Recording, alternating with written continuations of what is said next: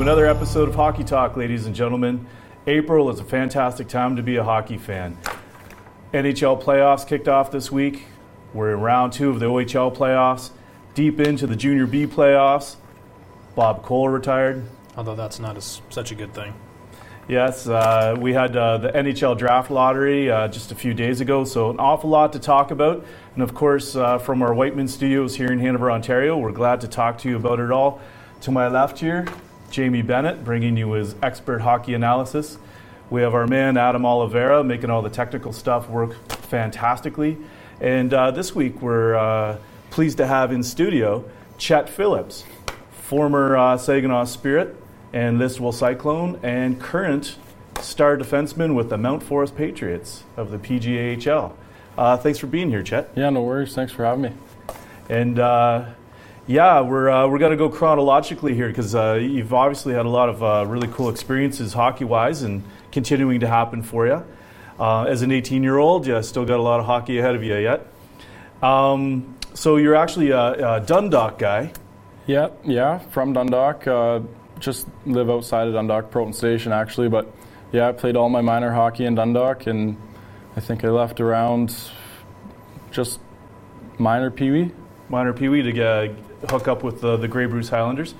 Uh, before we get to the Highlanders, uh, what are some of your uh, fondest memories when you look back at your uh, minor days in, in Dundalk? Oh, it was great. Um, I love the arena. Just playing with all my buddies back home. It was, it was really nice to to play as long as I did because I know a lot of guys left earlier than that. So, no, it was just a really good arena, and uh, it was nice to be, you know, five minutes from the rink. So, it was really nice that way. That's yeah. You know, I have a I have a good friend, uh, Johnny Barnes, who's also a Dundalk guy, and he uh, he has a lot of really happy memories of his time playing minor hockey in Dundalk too. Uh, so from there, you uh, you ended up with the Grey Bruce Highlanders. Uh, tell us a little bit about your experience there. Yeah, that was awesome too. It was a great group of guys. Uh, still really tight knit, so we get together a lot in the summers, and yeah, no, it's it was really good. Uh, we had a lot of success there too. It was it was really good our team. So yeah, you guys uh, made it into uh, a play down for the OHL Cup. Yeah, yeah. So we we uh, unfortunately we lost one of our better players, Connor Roberts, that that year. So he went he was off at the Youth Olympics there in in uh, Sweden. So yeah, that was a that was a tough bounce for us. But no, overall it was a really really great um, a great team and just great experience overall there with the Highlanders. So. Yeah, Connor Roberts actually, uh, he was a guest on our show uh, last uh, last spring. Uh, now with the Flint Firebirds, and a great young guy. A little bit snake bitten this year too. Oh yeah, it's it's horrible. He's uh, had a couple tough injuries, but knowing him, he'll he'll bounce right back. He's pretty relentless, and uh, yeah, no, he'll he'll be back in no time. Yeah, I uh, I had the good fortune to uh, I called a couple of radio games for Flint this year, and that team was certainly one uh, by the end of the season. We're starting to put some pieces together. And if you look at the record over the last couple of months, they're starting to put together a lot of wins. And oh, I think so, yeah. And yeah. Uh, I think with their second overall pick, they got in the OHL draft this year, and uh, with someone like Connor coming back, I think uh, they're going to be a much more respectable team this next year. Yeah, I agree. I think they're they're definitely in the right track for sure. And uh, for our viewers at home, uh, Connor uh, Owen Sound uh, fella, uh, when I said snake bitten, um, he was at the end of last year after he got traded from Hamilton to Flint. He was starting to put his game together, and this preseason he had a four goal game in an exhibition game, and then shortly afterwards, I believe it was a shoulder yeah. And uh, he ended up missing the entire season. So that was the reference to being snake bitten there with that injury. So yeah, hopefully he does bounce back next year. Uh, so there, from the Highlanders, uh, your minor midget year, you, I see you had uh, 28 points there in 36 games. So that's pretty good for a defenseman. Yeah, it was, it was a good year. A lot of fun. Yeah.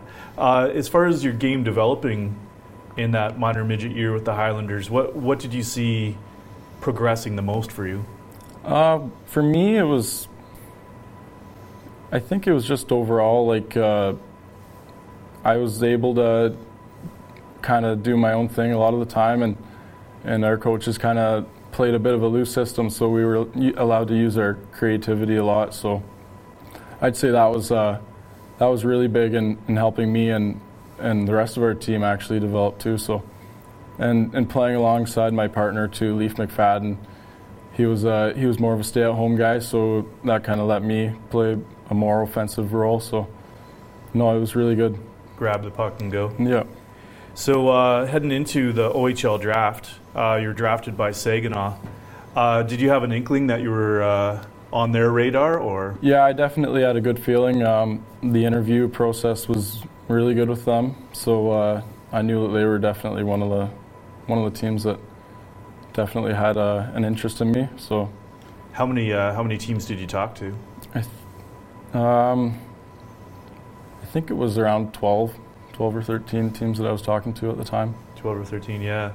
And uh, just uh, last weekend was the OHL uh, priority selection draft, and uh, I noticed uh, Saginaw took uh, a couple of Grey Bruce players, and then having taken you a few years ago, obviously uh, they have eyes on, on this part of the hockey world up here in Grey Bruce. So Yeah, I think that's awesome.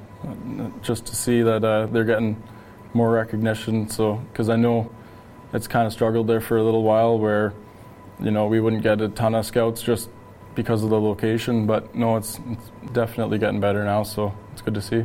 Yeah, the whole geography thing, because, you know, not that long ago, maybe even 10 years ago, you would see a smattering of uh, junior C players taken in the OHL priority selection, but that never happens now because everything streams through the AAA because it goes through the big cities, Yeah. right?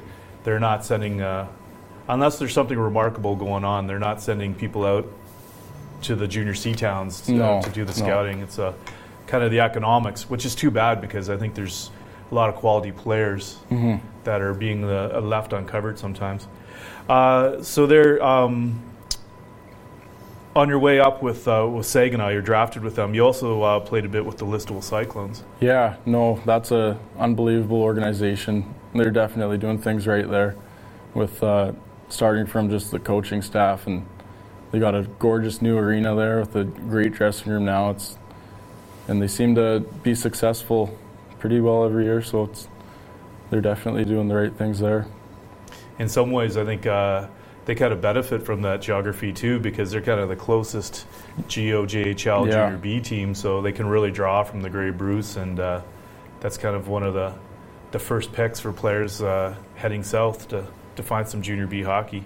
Um, how much uh, when you're progressing from the Grey Bruce Highlanders into the GOJHL there? How much did you have to change your style of play? Um, yeah, I, I definitely changed a ton. Uh, that was a huge year. Um, I went from being on a team where, yeah, I, I was used to being the the offensive defenseman that our team kind of, you know, they relied on me for getting points more so than the, the defensive end. But then going to Listowel, it was definitely a change because we won the Cherry Cup that year and we were a really good, deep team. And uh, so, yeah, I, I kind of completely did a 180 and and played a, a really shutdown role. So, but which I needed to I needed to learn that too to uh, try and complete my game. So, I'm pretty thankful for that opportunity as well. So had you had you already gone to camp with Saginaw before you played with uh, Listowel, or did the Listowel thing happen first? Um, so I went to camp before uh, with school before I went to Saginaw, the the uh, spring camp there, because uh, I just wanted to keep all my options open, right? So I didn't know really what was going to happen.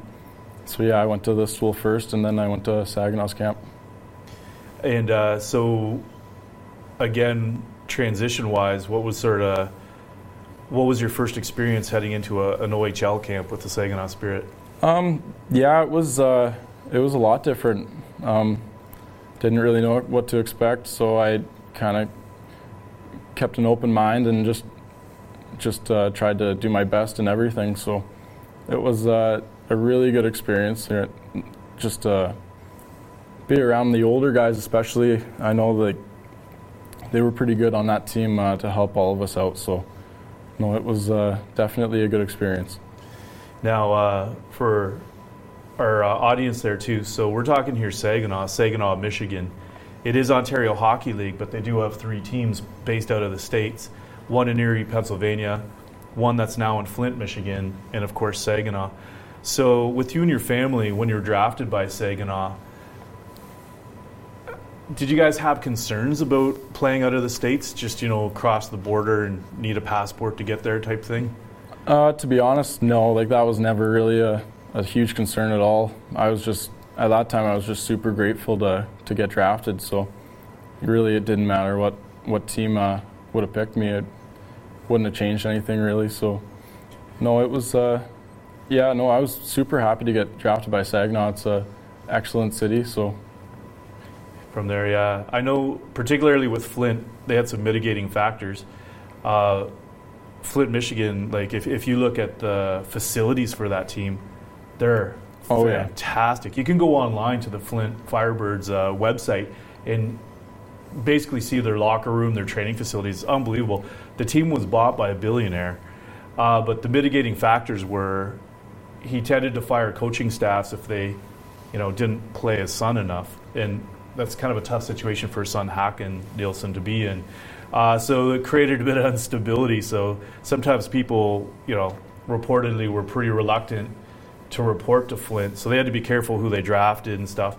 And uh, yeah, so it's nice to know that Saginaw is a nice uh, stable. And, and, what were the facilities like there? Um, my first year there, it was uh, it was really nice too, nice dressing room, and but then uh, just last year actually they redid everything, and uh, oh, it's it's state of the art what they have now. It's it's incredible, really. They have a full kitchen, full lounge, like theater room for the to do video, and and uh, just everything that they have there. It's just really really high quality. So that was good to see too and be a part of. And uh, as far as crowds go in Saginaw, what kind of turnout were you getting?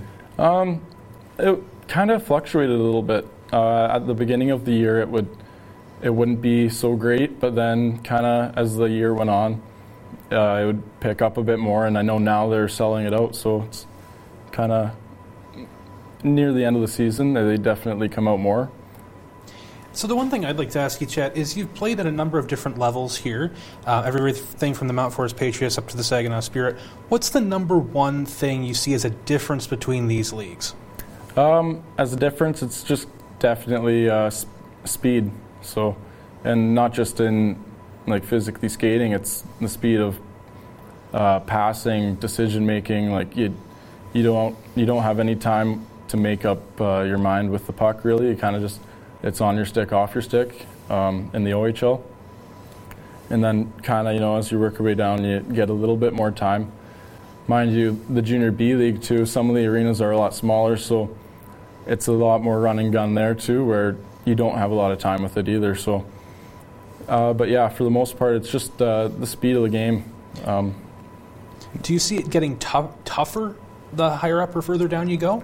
Um, yeah, in some ways it is tougher for sure. Like uh, it's as far as uh, maintaining, like because you're going every day in the OHL. It's you know practicing, and especially in my situation, I was uh, trying to get in the lineup every day. So it was uh, it was a tough a tough road. So uh, yeah, no, it was uh, it was definitely tougher in that aspect, but but everyone works hard in every league. So every night you're trying to win, and uh, yeah, so the better team you are, you know, the spotlight's kind of on you. So so uh, the other team's definitely trying to shut you down. What about from a physicality standpoint? Like I know we used to see Junior C as a little bit more of a tough guy league, whereas an OHL or a Junior B was a little bit more of a skilled league. Do you see that still represented that way? Um, yeah, I, I see a lot of uh, a lot of hitting and a lot of physicality in the, the Junior C league, but it's a little bit different uh, being in the OHL because you're playing against a lot of guys that do have the size advantage. So uh, I think, yeah, they might not hit as hard, but they're kind of coming at you with, with you know 200 or 220 pounds of weight. That's that uh, hits a lot harder than you might think. So, but uh, yeah, the junior C it, they hit a lot too, and it's it's more of a, a run and gun game as well, where yeah, you don't have a lot of time with the puck, and you really got to keep your head up. So, and that's uh, a lot of people see size that's more apparent, but in basic physics, uh, if you're talking about power and force, right, uh, velocity is the bigger Mhm. factor, the bigger variable. And uh, if you're talking about you know faster players in the OHL, they may not. Uh, well, there is quite a few bigger players there too, but if they're skating faster, they're going to be delivering more of a load, Yeah, more of a hit. Um, now, uh, you uh, first broke in with uh, Saginaw in 2016, 2017. Did you have uh, any one particular welcome to the OHL moment on the ice or in practice? Or Um, yeah, well, my second game actually was in Guelph, and and uh, I yeah, I think it might have been my second or third shift in the game, and I actually got in a fight with uh, Nick Deakin-Poot. So yeah, and and he's a pretty big boy. He's six two, I think, and yeah, over two hundred. So I didn't really know what to expect there. I kind of had my hands full, so I tried to make it end as quickly as I could, and just kind of went to the ice. yeah, he actually, and I think he got a three-game suspension Yeah, I did. out of that. I think there was a high stick involved before that. Yeah, he gave me a few good uh, cross checks in the face there. So it was that that was before the fight, or Yeah. uh, so that's why you, you got into it. Yeah, actually, when I was preparing some of the visuals uh, for uh, for this show, I, I yeah, there's a pretty funny picture, isn't there? There's a, yeah, you could find one online where I was like, yeah, I'm gonna not use that Yeah. one. I did think it would be uh, too kind. You traveled all the way to be here, be on our show, and yeah. yeah, they do have Big Nick, and uh, yeah, Yeah, you're kind kind of, of just trying to. Yep. uh, yeah, he's obviously just tagged you with a pretty good one. Yeah, Yeah. so yeah, I, I thought it'd be kinder to edit that one out and just leave it on the. But uh, so that was your welcome to the OHL. Yeah. Did, did you have? Was that your one and only OHL fight, or did you get no, into any of that was that was my one and only. Yeah, nice. And uh, as far as uh, gameplay, what's uh, what do you think's one of your best moments in the OHL? In the OHL, uh, I just tried to do my my own role. I knew what my role was, and yeah, it was uh, definitely just to play a sound game and and kind of just break it out nicely. Like as in that league, if you if you don't make any mistakes, then you're playing a pretty good game. So that's kind of just what I tried to do and limit my mistakes the best that I could, and because we had a pretty pretty good team there too, so give it to the guys that that can score, and that was kind of how I played. Nice. Who was the best player you either played with or against at the OHL level? Um, I played with uh, Mitchell Stephens a couple games, and he was quite a player to play with. Uh, uh, Keaton Middleton's another one on defense. He's a, a really good player. So, and uh, Filip Hronek actually playing for the Red Wings. Uh, I played with him as well. He was very, very good at moving the puck and, and skating as well. He's incredible to play with. Um, playing against.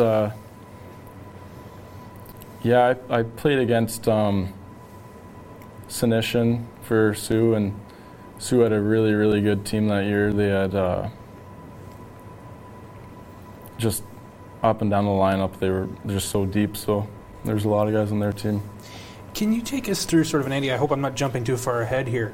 Um, the Mount Forest Patriots mounted quite a comeback in the finals this year. Can you take us through what changed after Game Three in that series? Yeah, I don't know. It was uh, we knew that we had way, way more to offer. So we uh, we all kind of gave ourselves a, a, sh- a head shake there and and figured out what was going on. And yeah, just ever since then we kind of just uh, we knew that we had to buckle down and, and bury our chances. So no, we definitely from that point on we did get better and we started to bury, which we had a lot of chances. It was just you know the final the final touch, putting it in the net. So, but no, we figured it out. So For context, you talked about the Wingham series. Yes. Yeah, against the Wingham Ironmen in the Pollock Division playoffs there. Um, actually, I was going to pick up on something you said before that as far as players. Uh, I noticed in your first year in Saginaw, um, there's a fellow, Tye Felhaber, yep. was there. I think you only played six games or so that year, so I don't know how much you guys would have crossed paths. or Yeah, not. no, I didn't. I don't think I actually played a game with Tye, but uh, I knew in in preseason there. Yeah, he was. Uh, yeah, he was a pretty special player. Yeah, did you see? Because uh, this year he was uh, most of the year leading the OHL in Mhm. scoring with the powerhouse Ottawa 67s, and uh, he ended up with 109 points. So I was gonna say, did you see early on? Did you see those glimmers of where he was heading? Yeah, I definitely saw he's he's got some pretty good skills. So yeah, it's no doubt in my mind that that's what he was going to eventually eventually do. Do yeah, and certainly your time in Listowel, eh? There's ton of uh, fantastic players there too, like Yeah. Holden Lansing and Oh yeah, Caleb Warren. And yeah, some excellent players, just and people too. Like they're really really nice guys. So I still keep in touch with those guys as much as I can, and and uh, yeah, Um, were you there at the same time as Brady Anderson too? Yep. And yeah, Yeah. yeah. We played a season together my 16 year old year. So yeah, Chesley, uh, Chesley fellow there. I always like to make the local references there too. So, but yeah, quite a skilled player himself. And actually, uh, your your Mount Forest team there. There's. Uh, I was going to ask you about a couple of guys there too. Uh, Clayton Hoelscher. He's uh, he puts up some pretty big numbers uh, for junior C. yeah, he's a excellent player and really really good leader too. He just he knows what to say at the right times. It seems like you know whenever we seem to get either too high or too low, he can he can usually say the right things that you know sorts us out. So Gives, gives you that direction, yeah. Yeah. I, uh, I didn't realize till just like a week or so ago, uh, he's uh, the older brother of uh, Mitchell Hoelscher, yeah, who, yeah, uh, with uh, Ottawa 67s, yeah. and is a New Jersey uh, New Jersey Devils draft pick. Yeah, Yeah, I played against him there in Elmira, my 16 year old, or I guess our 16 year old year. So he He's was a a really good player. Yeah. And with Clayton himself, too, uh, it's kind of interesting. There's a few players that seem to uh, experience some other leagues and do well, too. Like uh, Jamie Huber, you know, he played uh, and was quite successful, but he played uh, out in BC, uh, provincial junior A out in BC. But then uh, you could almost miss it because it was in the playoffs, but he played a little bit of provincial junior A in Ontario and did really well with Cobourg. And the reason I'm saying that is because I noticed Clayton Hoelscher, he just played three games with uh, uh, Burlington last year, but like he had three goals in his three games. Mhm. So I'm kind of you know always curious as to uh, when you're being that successful, why you know why are you going back to what's perceived to be a different like a lower level of hockey like that? But um, uh, another guy I wanted to ask you about too, uh, Riley Cribben, because this year in the playoffs, wow man, he was lights out. Yeah, he's uh, he's pretty good with the puck. That guy, he can uh, he can do some things that yeah other players can't do. So it's it's fun watching him. So I'm I'm really glad he came back this year and, and helped us out. Yeah, is he back next year with uh, Mount Forest? Or? Um, I believe so. I think yeah. I think that's what his intentions are. yeah, 30 points in 16 playoff games. Yeah, it's pretty incredible. Um, something I noticed interesting with him too is because so he started the year at a small school out in Alberta, Yep.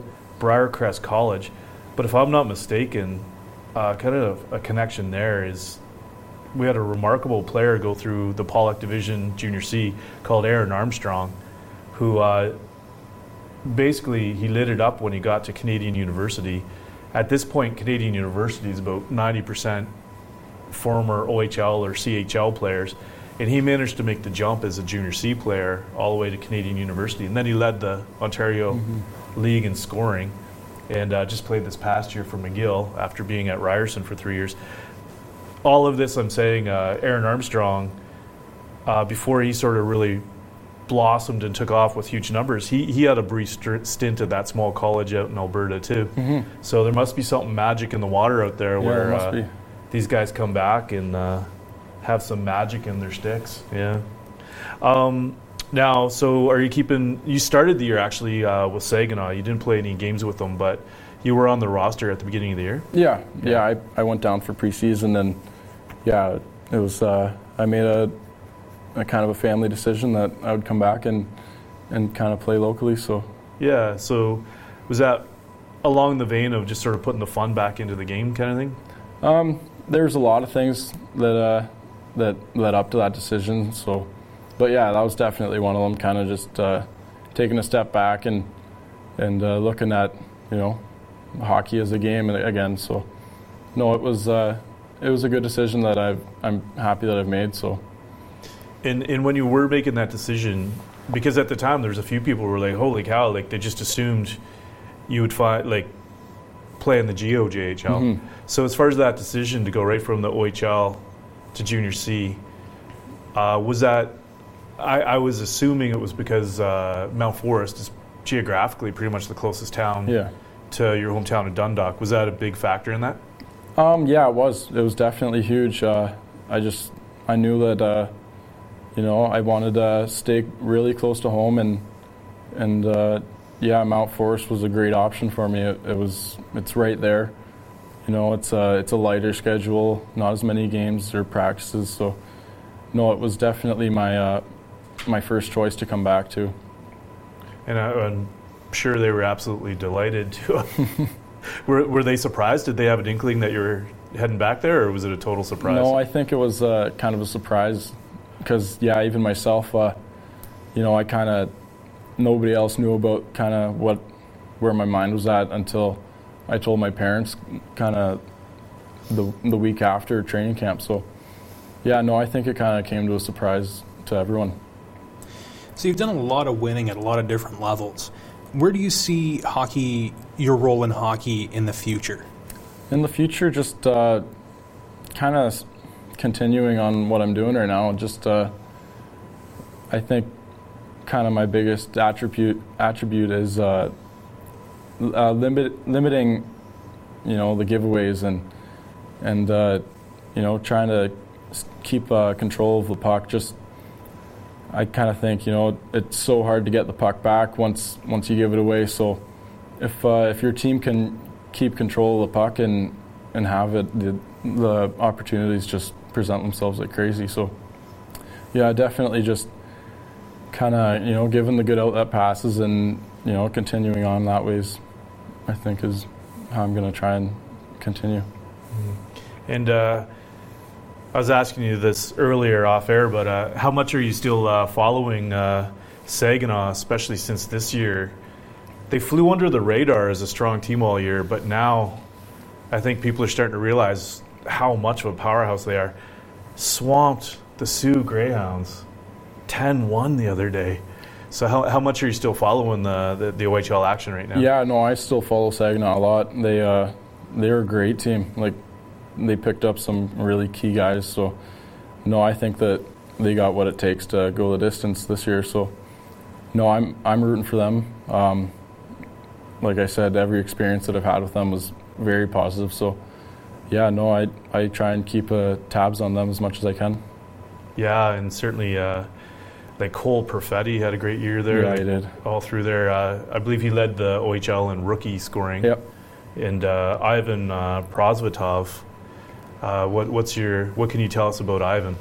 Oh yeah, he's uh, pretty tremendous. He's quite a character. It looks like in that he uh, he kind of comes out with these uh, these performances after his wins sometimes that are you know pretty pretty creative for sure. So no, but he's he's uh, he's the real deal. Yeah, he's a good goalie. So you, did you ever witness Ivan doing the, the cartwheels? yeah, I, have seen it. Yeah, it's uh, it's something to see for sure. It's it's uh, it's pretty creative, and you know what? He gets the fans into it. So yeah, I'm I'm all for it. All for it. Like, but did the coaches ever go bananas or anything after he did that? Like, I don't. I don't think so. I think no. they kind of let him do his own thing when he when he has nights like he does, where you know he's making 40 saves in a night. It's let him do his thing. Yeah. Yeah, I was laughing saying that you know if it was 15 years ago with the heavy leather goal pads, he'd probably break his neck trying to do a yeah. cartwheel on the ice like that. But the, you're right, that sure is fun imagine Don Cherry would probably uh, add him to the bunch of jerks list. But, yeah. but it is fun. It's entertaining, and that's uh, that's what you know. The name of the game is right, just to have fun. So, uh, moving forward, uh, what are uh, what are your plans? So uh, yeah, I'm gonna continue my education and go to Conestoga College in the fall and take policing. So that's that's my plans for school, and then for hockey, just uh, my my plans is to come back to Mount Forest next year, and I think that we're going to have a pretty strong lineup. So if we can uh, win some games next year and, and do some things in the playoffs, I think it'll it'll be a good year. Down the road, are you thinking you might uh, be playing some uh, WOAA senior hockey? Or yeah, yeah, I haven't thought too far or too far ahead, but yeah, it's always an option for sure. Take it take it year by year, and yeah. then uh, fantastic. Well, thanks so much for uh, talking to us, Chad. It's been uh, great having you on here, getting your insights. You've uh, had a lot of great experience to, at all levels of junior hockey, and I, I, hope you continue to have all sorts of success and have a lot of fun playing the game. No worries. Thank you so much for having me. We're going to take a quick break and we'll be back right on the other side with a From the Clarkives.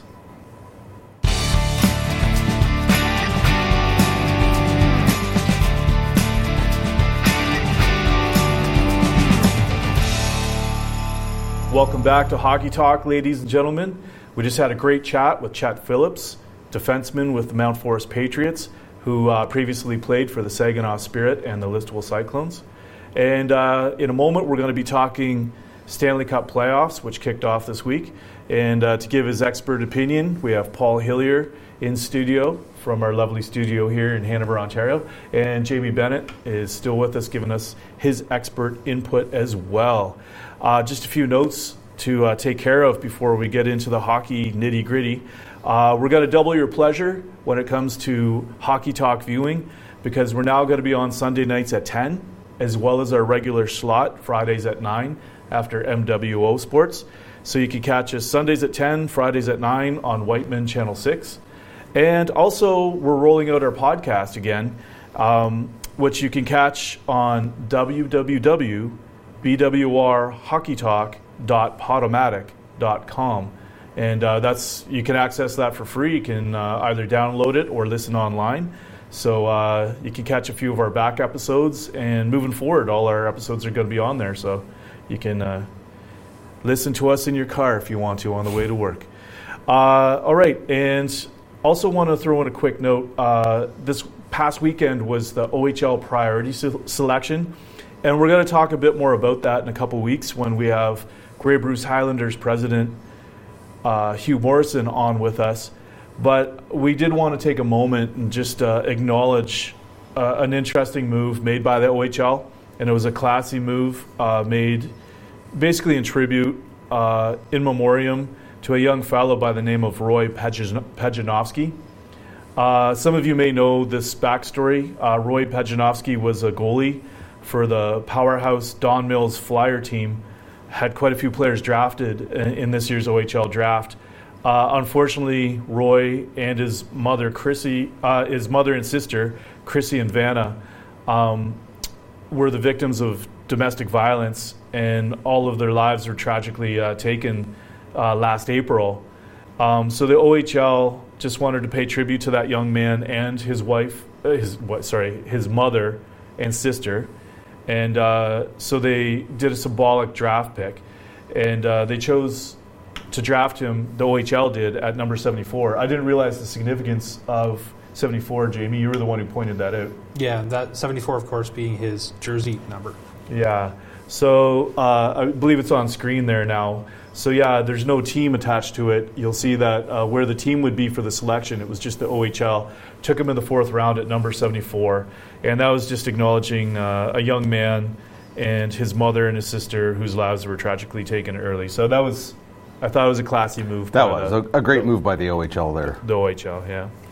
Uh, all right, shifting from that, we're going to get into from the Clarkives which is kind of an interesting one here. I came across this in an old 1936 Palmerston Observer. And if you're from Palmerston, you have to say Palmerston. But I'm not from there, so I can say Palmerston. Um, at any rate, it's on March 26, 1936, page four. You can catch this on our Twitter feed if you want to read it in detail. Uh, you don't have to, you know, try freeze framing our show and try to read it on your screen.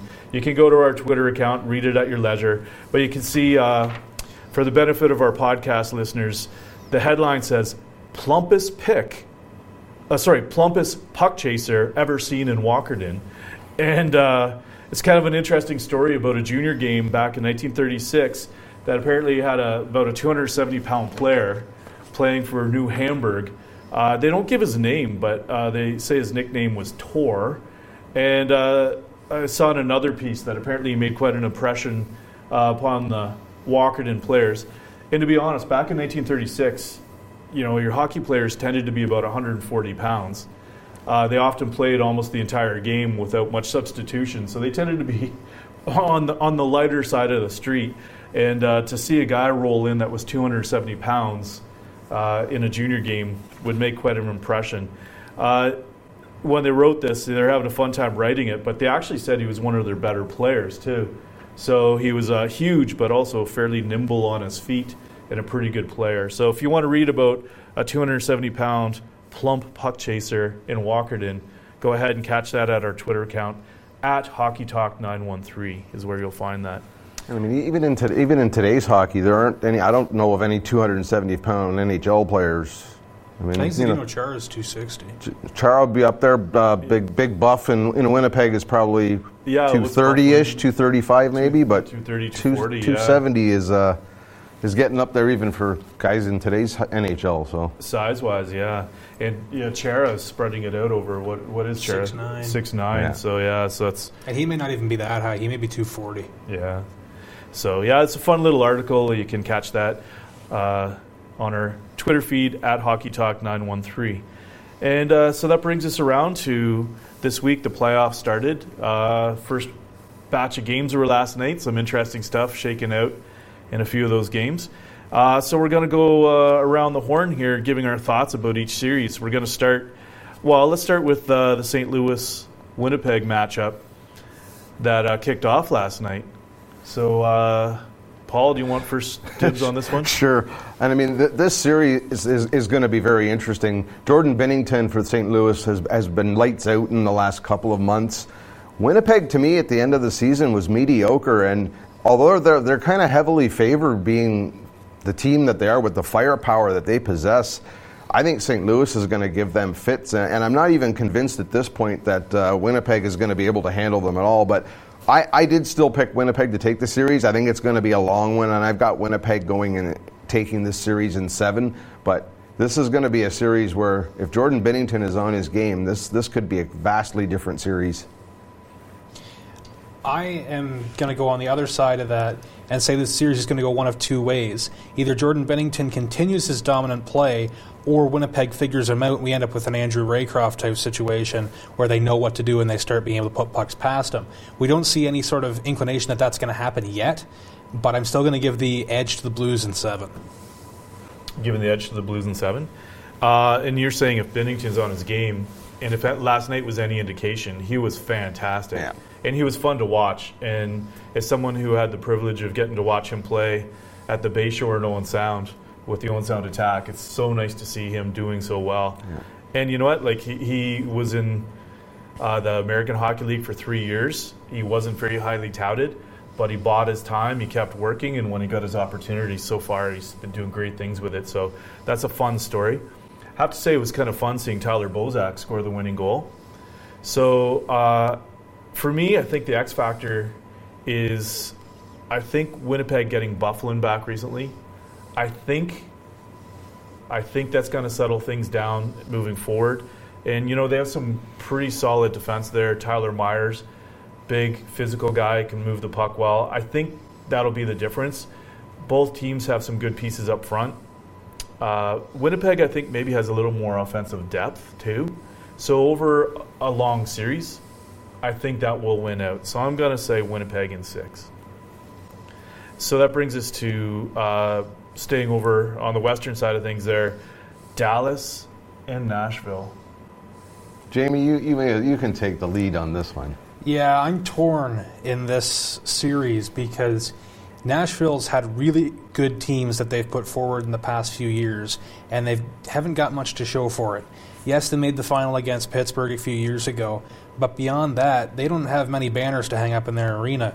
Whereas the Dallas Stars are a team that has kind of underachieved for a number of years, and this year they finally snuck into the playoffs in a wild card slot, I believe.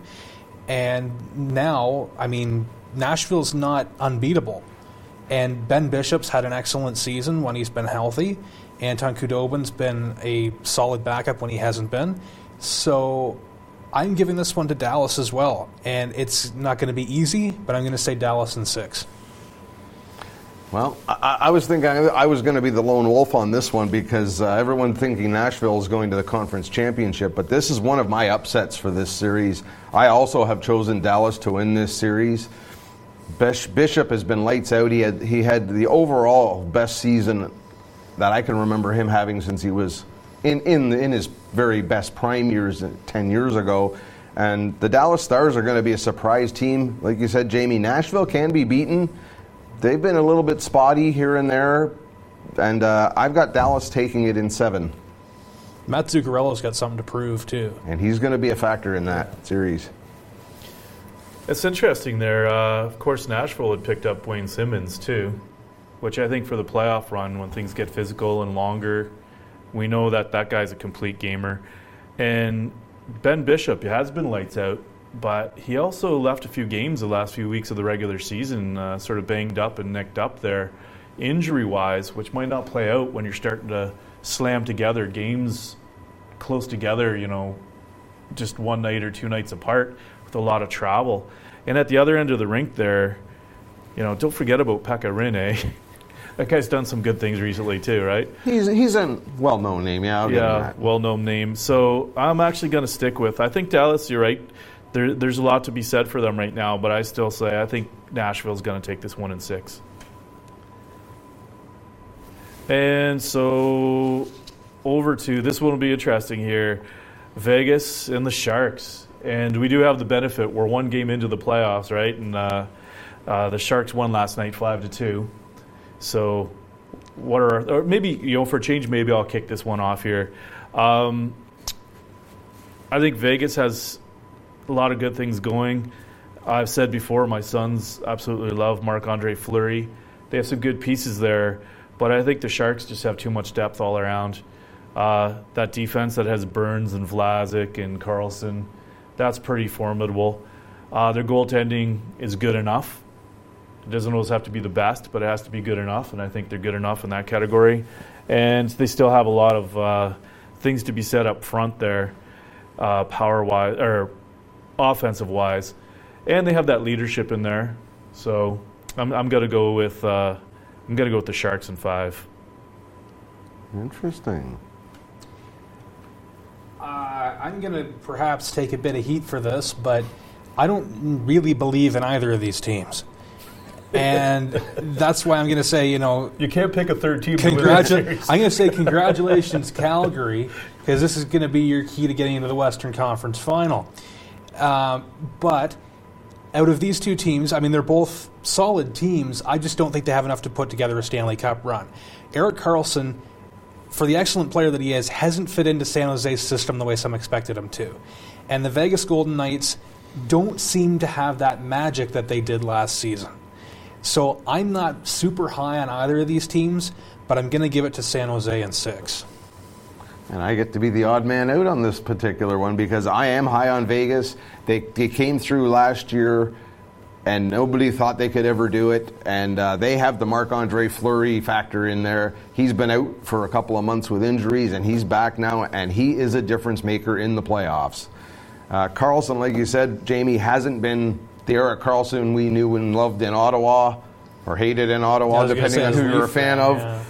But uh, Vegas, Vegas just doesn't go away. They're they're they're like a nagging cold. They will not go away. They keep coming back and they keep finding ways to win games. And I've got Vegas taking out the Sharks in six.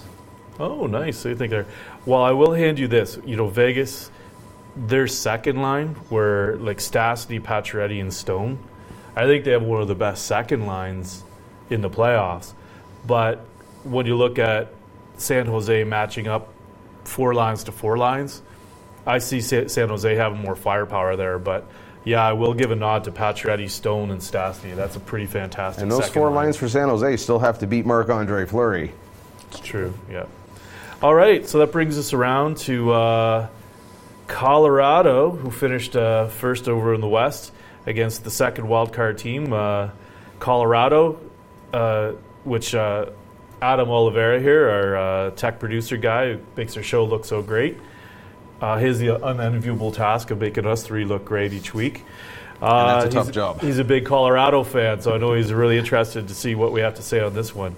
So, Paul, we're going to roll it over to you. And, Sure, throw me under the bus Yeah. first. Well, I mean, I, I'm, I'm going to stick with what I saw through the season. Colorado it has a great, great first line, probably one of the best first lines in hockey.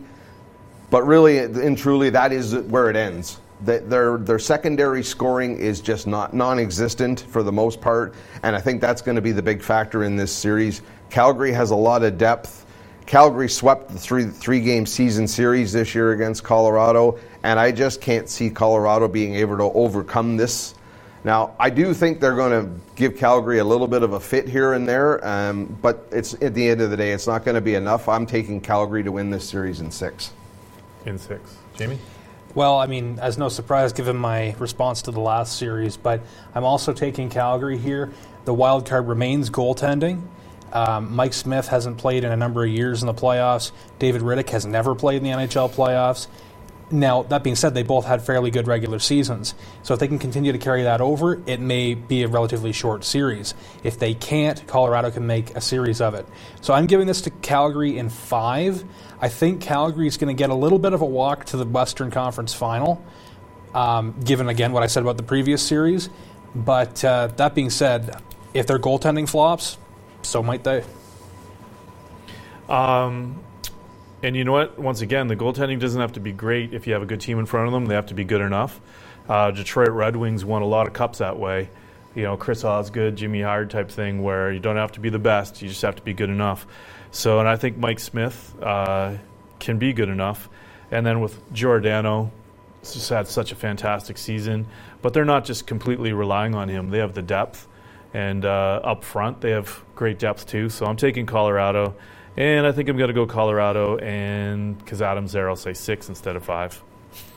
Wow. Or sorry, I, I meant to say Calgary. Oh, I misspoke. We're holding them to Colorado. now. Yeah, no, We're no, all I to. Colorado now. It must have been the fear of like he's going to put goat horn graphics on me. I'm taking Calgary in six. Um, that brings us over to the East, and uh, another series that got kicked off last night and ended up in overtime was Islanders and the Pens. Uh, so maybe uh, I'll start on that one. Um, yeah, this is an interesting one, and I actually. Uh, I think Barry Trotz is kind of the X factor in this one. He has that team playing such fantastic defense, which we know is a, a, a type of a style of play that does well in the postseason. And uh, their goaltending is good enough. That tandem they've been using that platoon, and I think they do have enough offense. Uh, Pittsburgh, I often land on their side. I usually don't count them out, but I just don't see them having that special spark they have in recent years. Um, so I'm actually going to take the Islanders, and I think this one might go seven. So I'm going to take the Isles in seven on this one. Uh, this is the the series in the first round for me, um, and also I think it's going to go seven. I'm going to fall on the other side of the fence and say it's going to be Pittsburgh, um, because they've simply they're they're playoff tested, and well, I don't necessarily believe in Matt Murray as much since he's not pushed by Marc Andre Fleury anymore. Um, I'm going to say that this Islanders team has performed above expectations all season, and I think when it comes to pure skill, Pittsburgh's got the edge. Well, I, and I'm I'm kind of in between on this too. This is like I said, the Jamie, you said it perfectly. This is the series of the first round. It's going to be very interesting. Pittsburgh is Pittsburgh. They've won countless cups, and, and with the with uh, Crosby and Malkin, they've won what three in the last four years, Two in the last four. or two in the last four years. But I don't think they have that same grit that they had those years. The Islanders, nobody expected anything from them. I mean, even their own fans didn't expect them to make the playoffs or even have a great season this year. Barry Trotz has done wonders with this team. They've seriously overachieved. And I mean, whoever would have thought we'd be sitting here saying that Robin Lehner and Thomas Greiss won the William Jennings Award this year for the best goaltending in the league. I mean, that's unbelievable. This team is on fire. They've got confidence going in. Um, I don't. I don't really know that they're going to be able to be stopped at this point in the series in this series by Pittsburgh because Pittsburgh to me just isn't the team they used to be. Um, and I'm I'm going to give the Islanders the edge in this, and I'm going to say the Islanders are going to take Pittsburgh out in six. Well, I want to just declare I want the Islanders to win this series. I just don't think they're going to win this series. fair, fair game, fair call. Um, I always like to, you know, amongst other reasons, hockey reasons where I've often thought Pittsburgh would have the edge. the added factor for me is by picking the Penguins, it always irritated uh, Ryan Drury. so, Well, that's just a bonus. yeah, that was always a bonus. Uh, so I did always pick them on their own merits. But this year, I do have to stick with the Islanders. I have a feeling that they're taking it. Uh, so that brings us now to uh, that bunch of jerks for the Carolina Hurricanes. Reference there to uh, Canada's answer to Abraham Simpson, uh, Don Cherry, railing about, you know, how dare people try to be flamboyant and entertaining? As, you know, the guy's probably wearing a groundhog on his head and, Yeah. you know, a neon tie with lights on it or something, you know. How dare people try to be entertaining and different? But, uh, referring to their post game celebrations, which a lot of people have had a lot of fun with. So he called them a bunch of jerks, and they've uh, had a lot of fun with that. Do these bunch of jerks uh, take out the Washington Capitals? That's the big question. Well, the, the big answer to that is not a chance in the world. and, and, and this is one of the few times I've actually agreed with Don Cherry. I mean, I'm not a fan of him. I don't like a lot of what he says, but I agree with him completely on this. And uh, Do you mean I'm- on the celebration I'm thing? sick of the celebrations. Uh, to me, they're a joke. They don't. They don't belong in a professional hockey game. If you want to see a bunch of ten-year-olds doing that, that's fine and dandy. But at the pro level, that's ridiculous. Just to draw five thousand fans into your stadium. So, but here's the here's the context for me though is last year, people were standing up and applauding for the Las Vegas Knights doing those half hour planned epic, you know, knights and swords flying in and smoke and Dungeons and Dragons and action heroes. They do these half hour epics before that had nothing to do with the players. Nope. But Vegas, Vegas is Vegas. They do is everything Vegas. big. It was very much a Vegas thing, but it wasn't a hockey thing. But I'm like, how can we ha- not have a problem with that and then complain about th- something that's springing up from the players having fun together as a bunch of guys and then sharing it with their crowd? Like, I, I don't know. You either have to condemn both or you got to love both. well, but the difference being Vegas was a first-year team. Carolina is not a first-year team. If they were a first-year team, yeah, you might be able to let this slide. They're new, they're excited, all that kind of stuff. But no, um, I'd love to see Washington sweep them, just so I don't have to see another celebration this year. now, they, they, they did say they're, they're not doing it during the playoffs. Well, that's Yeah. good to hear. But I, I, I- I still think Washington, skill-wise, without thinking about the antics off the ice, skill-wise, Washington is far superior. And uh, I've got Washington. I'm going to give Carolina one just because I think they might get one in game three or four, but I think Washington in five for this one. Okay. And you know what? I think just based on hockey merits, the Capitals are going to take it. And I think that'll be fantastic when uh, they're lined up against Barry Trotz, their coach from last year. That creates a nice storyline and a little bit of drama. And I kind of hope the Islanders take them. Uh, but that's getting into the next series, so let's wait and see if that happens at all. But yeah, you know, you can't out, can't out Ovi and Holtby's still good enough, and they still have Carlson on the blue line. They have enough pieces that I think they do walk through Carolina. I'll give them one like you did, so I say that's going to the Capitals in five. Let's make a clean sweep across the board. Um, I'm going to say Capitals in five as well. So hopefully that makes Ryan Drury happy again after what he said previously. Um, and I mean that sets up another, in in my books, another match between the Penguins and the Capitals. But uh, the reason I see it being a five and not four is I think we've seen, especially last night's games, that some of these teams may be underestimating some of their opponents, and they've some of these teams have already capitalized on that. So I'm saying Carolina's going to get one, but Washington's easily taking the series. And even if this comes down to goaltending, who's Carolina going to put up against Braden Holtby? Curtis McElhinney, Peter Mrazek, maybe they'll bring up Scott Darling. McElhinney's played a lot of good hockey this year. Well, it's not though. to say Yeah. he hasn't had a good season. He has, but he, he's not on the same level as Braden Holtby. No. I, I wonder though if you put if you put a team like the Capitals in front of a McElhaney, but that's probably a discussion for another day. I think so. Um, now, you guys wanted to uh, leave the Leafs for, for last. Is that we're Sure, why not? Yeah. So, all right. So that brings us around to uh, Tampa and Columbus Blue Jackets in our uh, last five minutes of the show here. That leaves us just enough time to get around to the Leafs and wrap that up after we talk about Tampa here. So I think by far and large, uh, Tampa just crushed it in the regular season. No one was anywhere near them. They have a lot of pieces there. Uh, the goaltending, the blue line, they have depth on forward.